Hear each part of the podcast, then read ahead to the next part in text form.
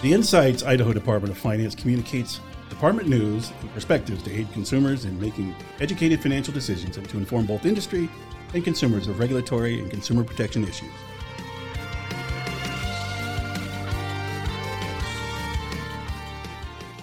Hello, welcome to the third episode of Insights. I'm Celia Kenny, Consumer Affairs Officer with the Idaho Department of Finance, and I'm excited again to introduce our speakers for this segment of our two part series highlighting Idaho state chartered banks.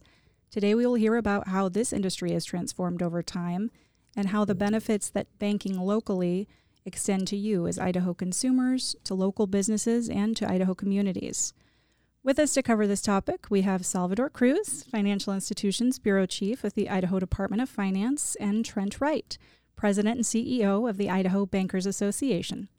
Trent has served as president and CEO there since 2015 and also serves as chairman of the City of Eagle Planning and Zoning Commission, the American Bankers Association Credit Task Force, and the Boise Metro Chamber Financial Services Industry Advisory Board. Before this time, Trent served as top executive for the Idaho Automobile Dealers Association, working as a government affairs director and lobbyist for the Ada County Realtors Association, as well as serving as a legislative assistant in Washington, D.C. I am very excited to be here with uh, Trent and Sal today, and I appreciate both of your time and sharing valuable information with our listeners. Uh, with that, I'll go ahead and transition to you, Sal. Please take it away. Thank you, Celia, and thank you, Trent, for taking the time out of your day to, to be with us. I know that uh, you're very busy and you have a lot of things going on, and we appreciate your time. Uh, it, it's kind of interesting. I listening to your bio. There's you you're well accomplished and you have a lot of things that that you've done for several industries. Uh, most recently, the banking industry. Uh, one one point on on my bio. I'm the Financial Institutions Bureau Chief. And I'm responsible for banks, credit unions, and trust companies in Idaho. And uh, today, we really want to highlight the value of community banking and state chartered institutions in Idaho. And to help me tell that story, uh, today we have Trent. Trent, uh, let's go ahead and just jump into this. Can can you share a little bit about yourself and, and where your passion for uh, Idaho community banks comes from? Well, I appreciate that. Uh, gotten to know the Bankers Association members over the last seven years, and going through the the, the, the pandemic and the PPP process really brought home so many of those those feelings that a lot of us tend to forget about what banks do, what they don't do, what they stand for. And to watch these uh, professionals work diligently from home because we weren't in our offices and to make sure that the state of Idaho stayed running uh, is just a, a, story that can't it's it's really undertold it's undersold and we can't tell it enough. Uh, but this the, the the the process that the community bankers go through to make sure that their communities stay alive is just so important um, you know, in my bio, as was mentioned earlier, I did work for the Car Dealers Association. You know, not so much your fairly reliable Bobs, but your Ford, Chevy, and Honda dealers of the world. You know, that was one of our selling points. Is you know they were the ones that donated the the scoreboards for the little league team and the uh, donated the vehicles for the homecoming. Bankers are, are very much in the same way, but they're also funding uh, the entire ballpark, not just this, not just the scoreboard for the little team. Uh, they're providing uh, jobs and they're, they're dream creators for many people's entrepreneur aspirations. They're funding local government uh, when tax receipts uh, come short. Uh, and not only that, providing many jobs that are good, well paying jobs that um, last for a long time. And, and it's, just, it's just a really undersold story with the PPP process, as I mentioned earlier, the Paycheck Protection Plan might not be everybody's favorite topic, but if you think about it from the standpoint that banks, specifically community banks uh, that we're talking about today, state chartered banks, we pushed out almost $4 billion in lending to our communities to keep Idaho going when people weren't at work. And it's just, it's just so important. Uh, that wasn't money uh, that was given by the federal government and pushed out by banks. That was banks extending their own credit uh, and pushing that out there. Uh, and so your question was, where does my, my passion come from? It's, it's from seeing firsthand um, the, the, the, dedication and the process um, and the love for their community that these banks push out. And whether it's the smallest uh, 200 person rural community that we may have a branch in or you know, here in Boise, uh, it, the same passion is, is across um, across the board out there, and it's um, it's it's just um, it's an undersold, undertold story. And, and along those lines, here here it comes in the the IBA's role. Can can you share with the the Idaho consumer who the IBA who the IBA is and and what you do for Idaho state chartered institutions? You bet. So the Idaho Bankers Association um, was created in 1905. I think that we're uh, just one year younger than the Department of Finance. Uh, so I think the one of the first bank charters was, uh, uh well, I know the first bank charter, I think, or the oldest one still in existence was Ireland Bank. Uh, then D.L. Evans came along, and then shortly after, the Department of Finance came along, and then the bankers said, "Well, I think we probably better create an association to to to help uh, and and to work with with our regulators." Um, so the association's been around a long time. We had our first full paid staff in the early 70s, and we've um, we've been on the ground ever since uh, with with that staff.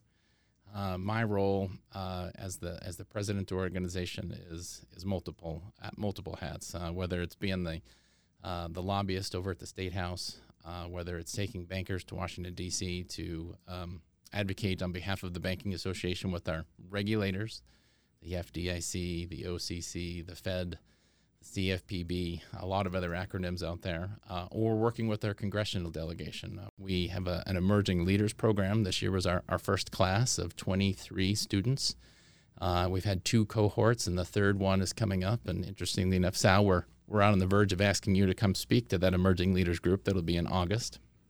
We've got an executive development program for that mid-level management group that's maybe looking to further their career within the bank and what does that look like? And also the bank wants to test them to see uh, maybe uh, what uh, skills that they have to further if they want to also further promote them. And then we also work with um, uh, mul- multiple graduate schools of banking pacific uh, coast banker school graduate school of banking in colorado madison stonier to, uh, to help um, those bankers further their careers and then lastly, uh, in the education space, we're beginning conversations with the uh, College of Business and Economics uh, here at Boise State to see what a, a, uh, a school of banking would look like. Uh, being able to turn out anywhere from 50 to 85 bankers a year with uh, automatic jobs kind of at the end of their school curriculum.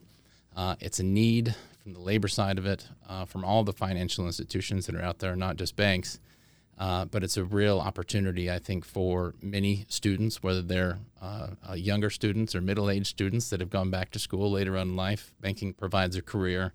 Uh, second to none in many ways. It's very long lasting. It pays well.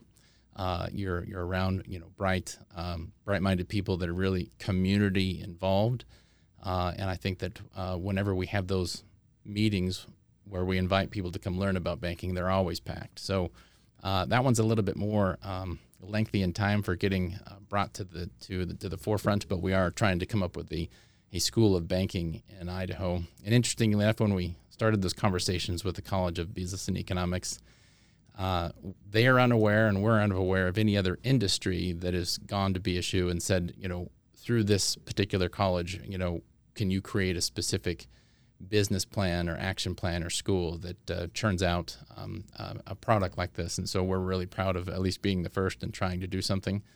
Uh, a lot of questions that need to be answered between here and then, but um, I think it's an, an, important thing to mention. And then I think last but not least, we, we do a lot of uh, uh, political activity in addition to the government affairs advocacy component of it. We have a, a federal political action committee, we have a state political action committee on behalf of pro business minded uh, leaders, whether they're Republicans or Democrats. It doesn't really matter to us. So we we do a lot. Uh, last thing I'll mention here is the Bankers Association is just three people. Uh, and so uh, between that, we all wear a lot of hats uh, and just can't say enough about my staff that's out there. They do an amazing job, and I'm very happy that they're, they're part of the team. So how do you have find how do you find time to do anything else? It sounds like your plate's rather full. Uh, that, that, that's a great question. Uh, I, I, enjoy what I do. Uh, I've got a wonderful family, and they're they're pretty understanding of my time. But uh, there's a lot of opportunities for downtime and, and, family time as well. So don't don't feel too sorry for me for being busy. Fair enough. right now is a good time to talk about what a community bank is and how is that different from other financial institutions. Great question, and we actually have a very uh, in-depth marketing campaign to to articulate what those differences are. Anybody right now can go to idaho.bank uh, and look up a lot of answers to your questions about what the differences are between a large bank, a regional bank, a community bank, a credit union, farm credit. Uh, there's a multitude of different financial institutions out there. I think that we're focused primarily on community banks and what a community bank means uh, to Idahoans out there through this this marketing campaign. Uh, we have had this idea for probably about a decade. Um, my predecessor um, that ran the association got it started, and we've really brought it to fruition. But uh, we went to all of the the, in, the the banks out there that we define as community banks. They're not only just state chartered institutions, which you're in charge of, Sal, but uh, those institutions who have um, deposits uh, less than three billion uh, in the state of Idaho's borders qualify for community bank status with the with the Idaho Bankers Association. So we went to those 15 banks and we asked them to participate financially in a marketing campaign that would uh, that would that that was measurable, that had metrics, that's something that we could show them. And believe it or not, we got 100% support. We didn't get it overnight. It took a lot of road trips and a lot of talking and a lot of demonstration. Uh, but we did get their support, and and the uh, the the marketing campaign's aim is, if I walked out of uh, out of out of this um, this podcast right now and on the street and, and asked the first person I walked up to, what's the difference between a, a community bank and a and a regional bank and a large bank, I, I, I can't imagine too many people would would know, or or they'd give you kind of a random answer the goal of our marketing campaign after five years is that we'll ask that same question through the education, uh, either on social media, through the website, or wherever ad- other advertising mediums. It, will really uh, show the differences in their answers and in what the what a community bank means and what it, it may not mean, uh, and the benefits. And and ultimately, that education is out there to help lengthen the road for a community bank in Idaho uh, into the future, but also to allow um, clients, customers, constituents, whatever the right name is it for it, uh, to make better educated decisions on what they're doing with their hard-earned money right now and where they want to put it, what they want to invest in, uh, and and how they want to work with uh, with their banker uh, moving forward. So we're really proud of it. Please check it out. It's uh, idaho.bank. Uh, but you can also go to, to instagram.com uh, slash community bank and facebook.com community bank. We, we've got them all.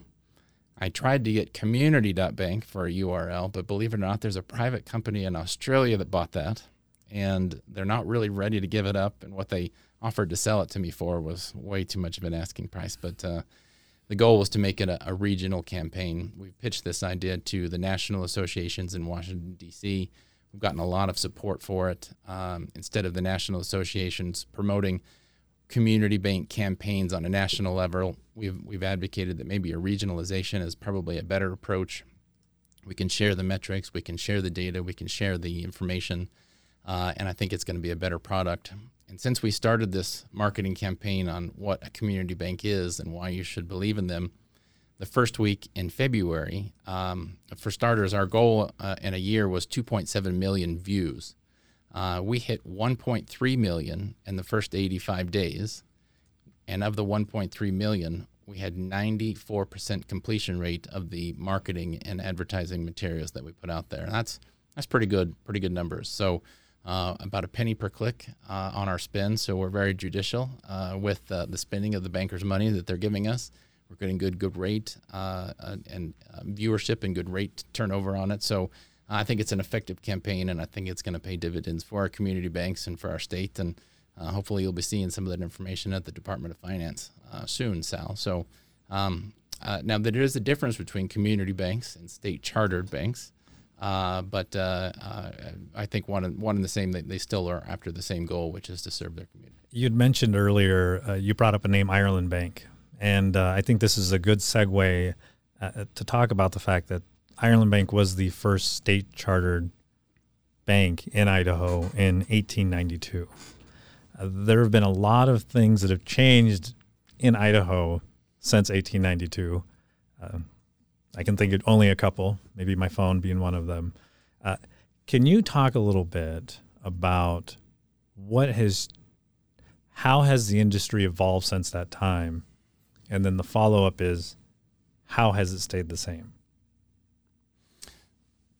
What a, what a great question. Well, for starters, um, the CEO of Ireland Bank, Bruce Lowry, is the, the, chairman of my board of directors for the Idaho Bankers Association. And Bruce is an excellent individual. He runs an amazing bank. They're in a lot of communities uh, that are very small and only served by Ireland Bank. They have been around for seemingly ever in the state of Idaho. I think looking at uh, the evolution of, of, of banking in that time, it's it's changed significantly, and and one of the biggest changes is the the regionalization of of the of the branch banking. In other words, um, you know, when D.L. Evans set out to to create uh, banking, they they you know I think there was a dozen or so, and they all had different names, and they all had different directors, and they all had different asset and deposit uh, thresholds and requirements. And now that's that's really not a case, and except for maybe a, a few states that are out there, it's uh, uh, uh, the regionalization of a bank within a state is, is probably one of the, the biggest changes. Uh, the addition of untold pages of regulations, whether they be the Department of Finance regulations, whether they be federal regulations, uh, those are the biggest changes. Uh, you know, just just to have some some some obvious ones. Um, banking is one of the most regulated industries in the nation out there. And, you know, as it should be. We're taking people's hard-earned money and we're uh, and and we're we're watching it for them uh, and and moving forward with it. I think some of the other changes are uh, are interesting with um, fintech and what's happening with digital currency, digital assets, Bitcoin, cryptocurrency. Right? Nobody would have thought in the in the early 1890s of of, of, could even contemplate what that is. Right? Uh, it was it was very simple, just the the uh, the receivership of those deposits and moving forward. Uh, FDIC insurance wasn't invented back then. So you were really hoping that the bank wouldn't get robbed uh, in many ways. Um, funny story when I took over the Bankers Association, you used to walk into our office and there's an old Western photo right on the right on the main entrance of a bank robbery. I never got that. That that photo went uh, by the wayside with about the first month I was there. But uh, uh, so FDIC insurance. But back to the the fintech and the digital assets and the cryptocurrency. Um, we're getting into a space now that banks are, are going to be able to take a digital asset that somebody owns, whether that's an NFT or a currency or some sort of other crypto, um, really uh, non fungible token of some type. Uh, they'll be able to securitize it through a bank and collateralize it and be able to lend against it in the near future. Just this last year, we passed the first set of definitions of what a digital asset is in the state of Idaho and defined it as personal property for taxation purposes might not be what everybody wants to hear from the tax side of the discussion, but at least now you're able to do something with it other than um, online spending or or you know what your mythical worth may be. Um, it's interesting to note this morning. I thought uh, you know they said in the last six months Bitcoin's worth has dropped you know uh, well, I think 55, 53 percent. Uh, you know so. Uh, even even the uh, uh, the digital currency space right now is is um, you know taking a beating from the market and it's more normalized, I think, than people were ready to accept just maybe six months or 12 months ago as far as its involvement in the, uh, the economy right now. Uh, some of the things that have made may have stayed the same with community banks uh, over the last 130, uh, 140 years would be just the, the commitment to service, the commitment to culture, um, and uh, and providing those opportunities in, in the community. I sound like a broken record when I talk about it, but in so many ways, that's that's really what these banks that that's their bread and butter, right? They they have to evolve to stay relevant, uh, but but ultimately, it's it's about providing the value to the community, taking those deposits and lending them back into the community, so the communities can grow and people can have their their dreams um, realized. Can you speak about the impact the community banks have on local communities, and perhaps provide a few examples? Uh, it's just being able to work with that municipality and lend them back the money that they need to keep going.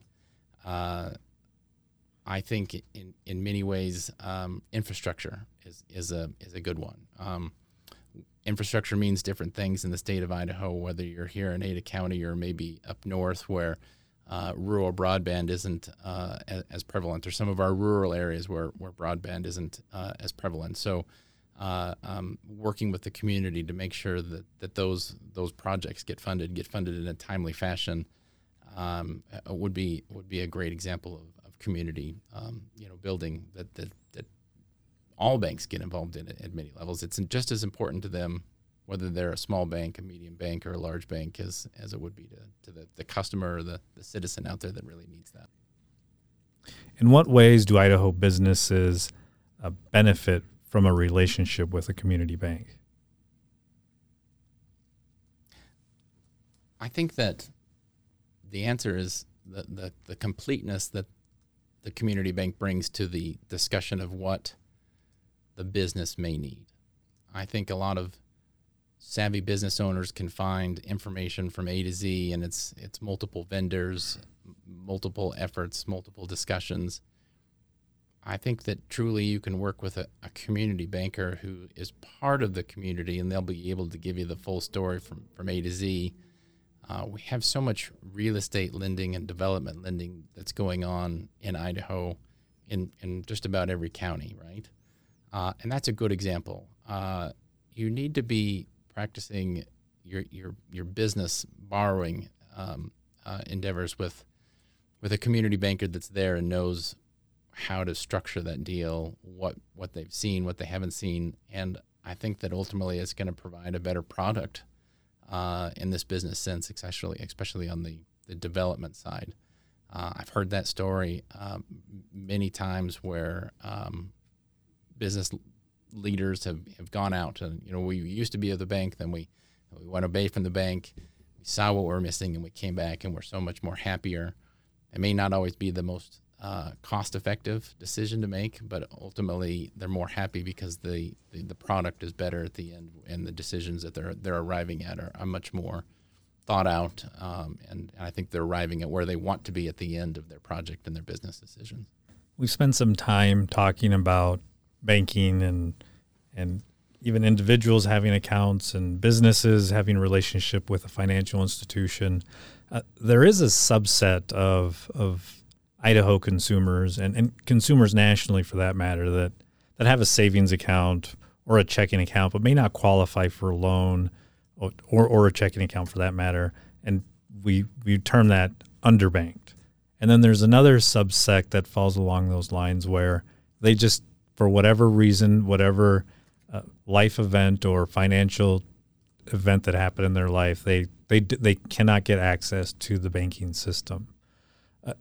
Can you speak a little bit to what what are Idaho community banks doing in that regard, and what can they do to reach the underbanked and the unbanked? Uh, fantastic question. Actually, just uh, was on a webinar this morning, as I mentioned, with the FDIC talking about this very topic. And I think for starters, if I'm if I'm communicating directly with the community bankers out there, is advocate work through your social media platforms. Um, hashtag Get Banked is out there. Hashtag Get Banked dash dash uh, ESP uh, for um, uh, you know our, our Spanish speaking population that's um, that's in, in, in Idaho. I think just getting them more informed of what opportunities that are out there from a social media front. Very easy to do. Go back to what I was talking about with the community bank mar- marketing. If the Idaho Bankers Association is able to get as many views in the first 85 days as I mentioned, I know that these banks can do it with their amazing marketing teams that are out there. But other things that community banks are doing are, are kind of twofold. One, through the Bankers Association, we have been advocating at the State House, along with a lot of the ag producer lobbyist and interest groups that are that are at the state house for drivers uh, identification cards for our our uh, undocumented population. Again, not the most popular topic uh, at the state house, as you can imagine, uh, but our our undocumented population serves a very vital role in our community, like it like it or not. Um, but they're sending a lot of their paycheck monies not only out of the state but out of out of the out of the United States and sending it home. And they're doing that for many reasons, but the number one reason is because they can't get a bank account. They cannot show up without identification. The know your customer is not being met as one of the, the regulations that are that are on the bank.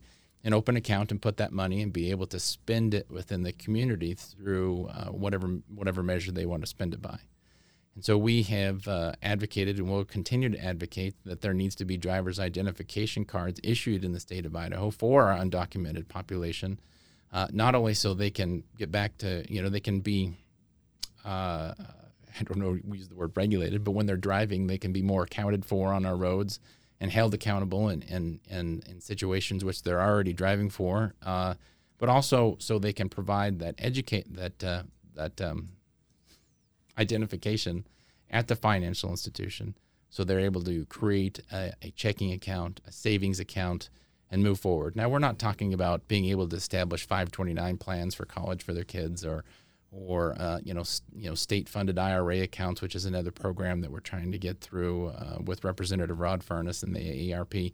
Just a simple checking account and savings account, so this money is not leaving our economy. So the undocumented population can get a bank account. I, that's that couldn't be more at the heart of your question. Is what are we doing?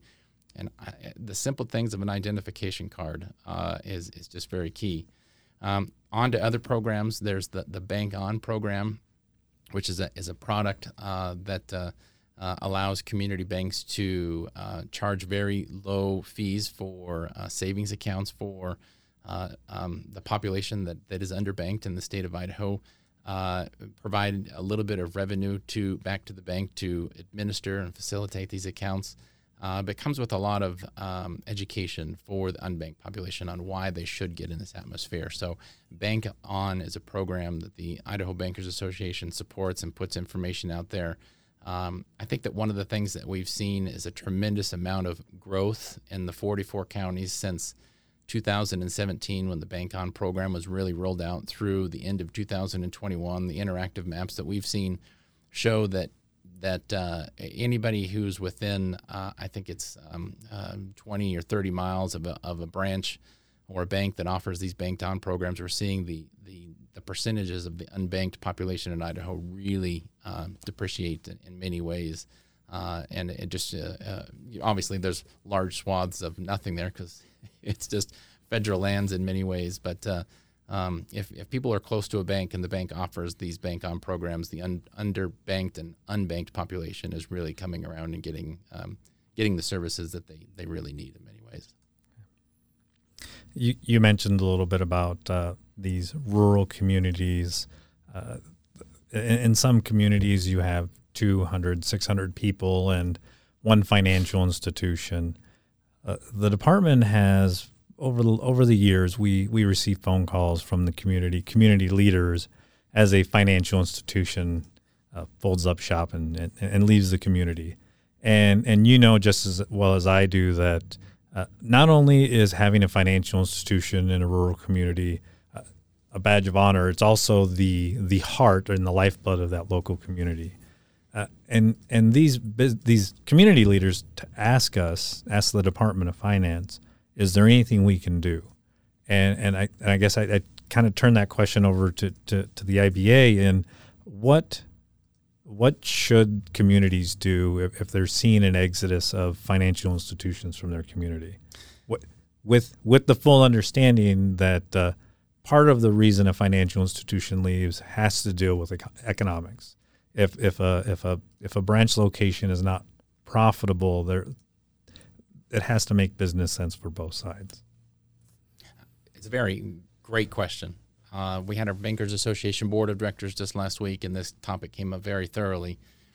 And the answer is, is they need to get in touch with us, get in touch with uh, other community leaders, and build more, more momentum for a different tra- tax structure for rural branch banking in the in the state of Idaho. It's a competitive issue with other financial institutions that are on a different tax structure, whether they be in the ag lending or in the retail space. And it's but it's it's an unpopular topic. Uh, I don't get the luxury of going to the Capitol and saying, you know, banks get a tax break, and people don't just embrace me and say that's the greatest idea since sliced bread.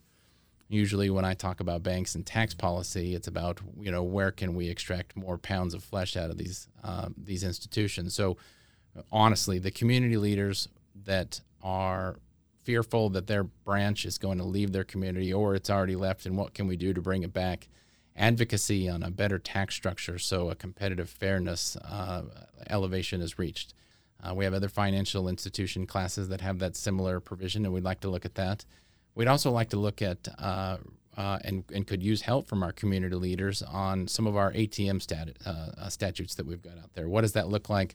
Uh, if we updated that to have more virtual teller machines. So if you know Bank X is leaving your community and they've been there for the last 50 years and you're left without a, a branch, um, is is is uh, is there a tax benefit? Is there a, a, different structure? Should we look at our ATM laws? So maybe a virtual machine uh, is left. You know, that's not everybody's answer uh, that they're going to like to hear. Uh, but as you mentioned, it's a it's an economic thing. Um, labor is an issue. Um, I'm sure many of you have been to a branch lately, and you know you go in there and there's two people in there when there used to be a dozen. Uh, you know that's that's not the bank being cheap. That's the bank just realizing there's a labor shortage and it's very expensive uh, uh, to to do so many things anymore. But um, I think that we also have a an issue with labor in these rural places with uh, with people wanting to stick around as well. If if the branch manager's been there for 20 years and you're the millennial trying to work your way up, I don't know that you have a lot of incentive to stay there for another decade when there's just nowhere to go. Uh, so you're going to move along. Those are all just multiple decisions that compound into this issue of why branches are are are, are leaving communities that they've been in with for so long and why community leaders are struggling to find somebody to come take that spot. I, I field those phone calls all the time they're just they're perplexed why somebody doesn't want to be in their community as a thriving community. It's not an easy discussion to have. First off, there's nothing I can do about it at the Bankers Association except for on the advocacy and education side. Uh, but secondly, I would also take a look around in your community, and if you have other financial institutions that are still there, but your bank's not there, why is that? And in many ways, it is the competitive issue with the tax structure that's different for banks.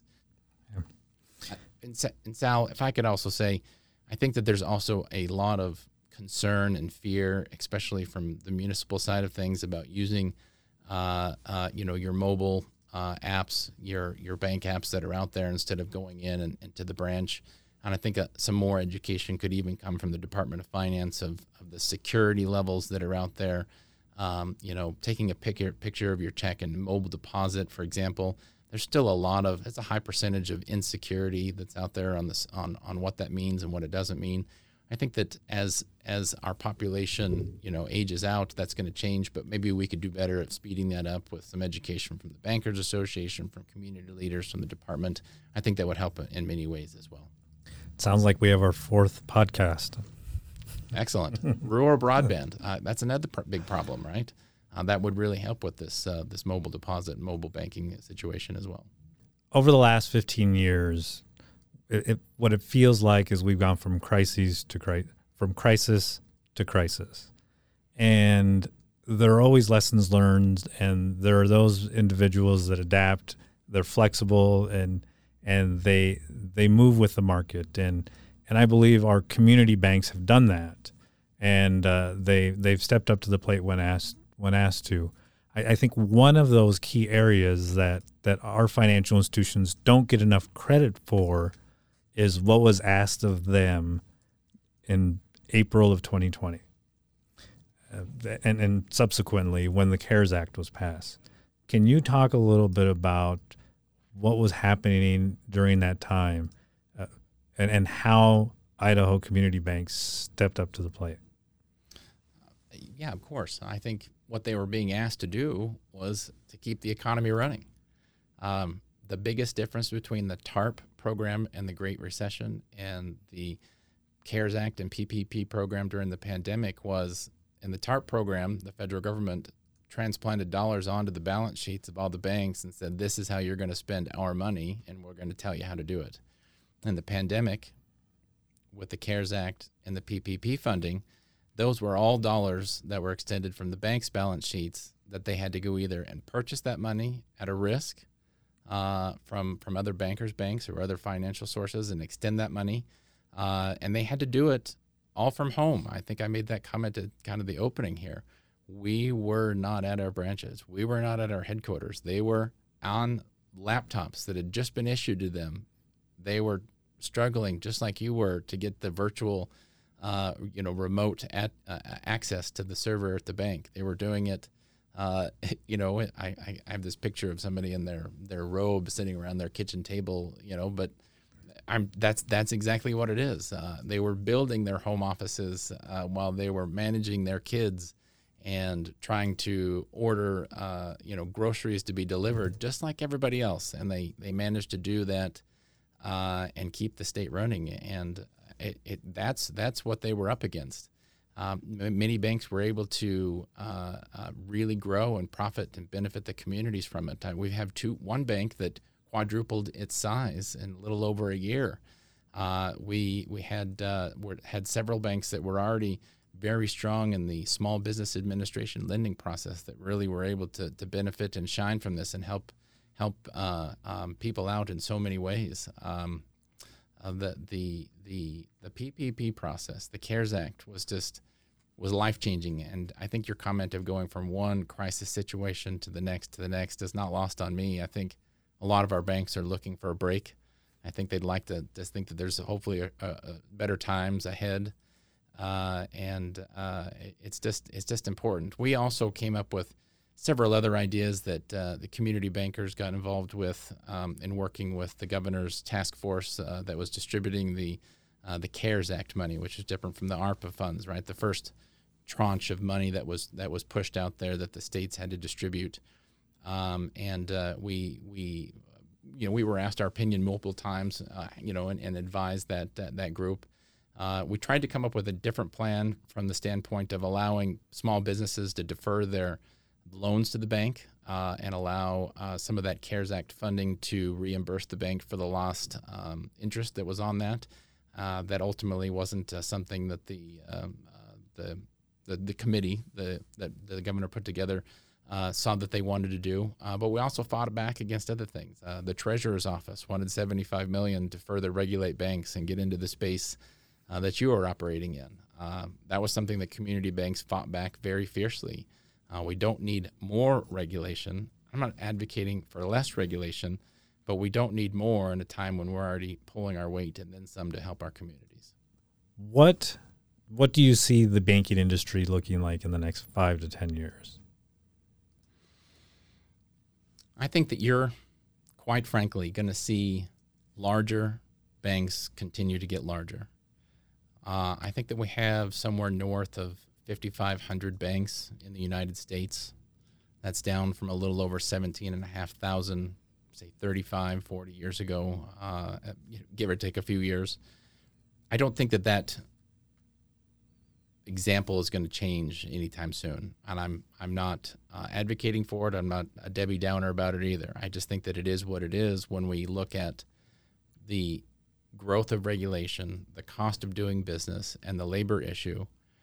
But I think community banks are going to continue to be community banks and serve their areas of interest very well in that time. I don't think that's a, a message of panic that everybody needs to go out and start looking for the strongest community banks to put their deposits in by any means. I think that when you wake up in 60 months from now and, and we look at this question about what what you and I were talking about about what community banking looks like, I think that we're still going to have those 15 community banks in Idaho that we do today, at least by our definition of it, plus the state charters.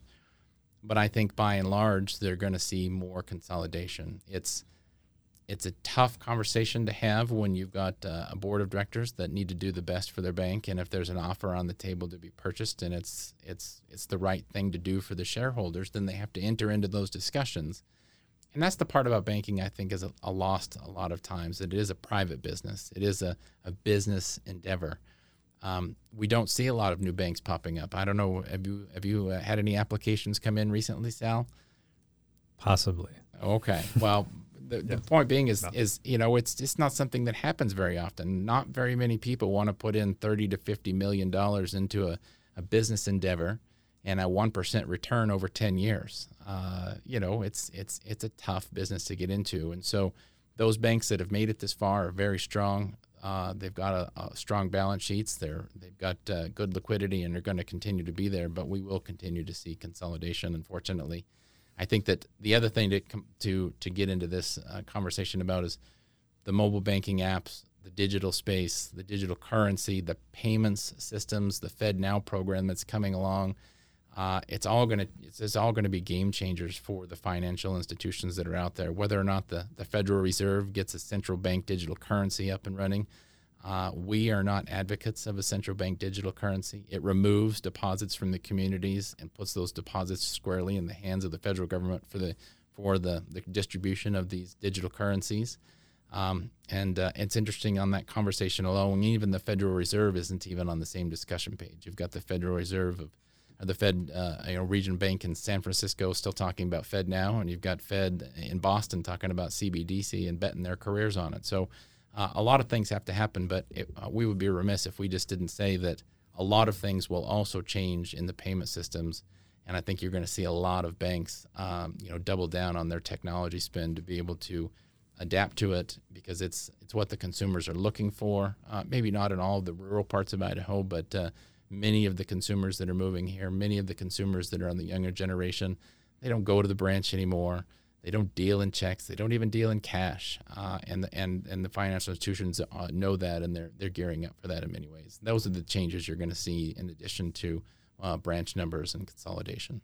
Are there any misconceptions about a community bank that you'd like to address, or or any final thoughts you have for our listeners? Boy, if you still think it's uh, a man or a woman walking around in a pinstripe suit and, and ties, I'm telling you what, that that that's just not what I see. And and the, the pandemic even put a, a, a, more thorough pin in that. Uh, I haven't seen a tie. I mean, I'm wearing one right now, but it's because I had some other meetings earlier. But uh, these are just laid back, ordinary people in your community. These are your neighbors. These are the their kids go to school with your kids. They're just normal. Uh, and I think that the more that you, you get to know that, and the more that you you you want to talk with them and be a part of it, you're, you're going to find that they really are very honest, very trustworthy people. Um, there's a reason that there's things that they can't tell you. The regulations say that they can't talk. Uh, and it's very misguided and many times I think that they get a, a, bad rep on they make decisions that may not be popular with the borrower, but there's reasons and there's risk and there's decisions that come into those uh, decisions um, uh, that, that people they're just never going to understand, right? And so uh, I think your, your question was, what are misconceptions? And and I just think that I shouldn't say I think I know that it's it's it's not about the dollar at the end of the day every time, and and they're not walking around in pinstripe suits. They're not greedy individuals. They're they're they're good Americans. They're your neighbors, and you just get to know them and and and worry about yourself a little bit more sometimes, and things are going to be okay. Well, well, thank you for your time, Trent. It's it, has been enlightening, and I always enjoy talking to you and, and, and listening what what you have to say in, in your perspective. Uh, with that said, I'll turn it back over to Celia. Thank you. I'd like to also thank Sal and Trent for uh, these talking points today. I know that uh, it's laid a great foundation for consumers and even local businesses and communities to further their understanding of what these local community banks are um, and the benefits that they that they bring along with them. Um, so with that, I will just uh, close out and uh, look forward to our future episodes. We want to thank you for joining us for our production of Insights, the Idaho Department of Finance. We'd love to hear from you and learn more about the ideas and topics that are on your mind. Forward your suggestions and feedback to our email address, finance at finance.idaho.gov.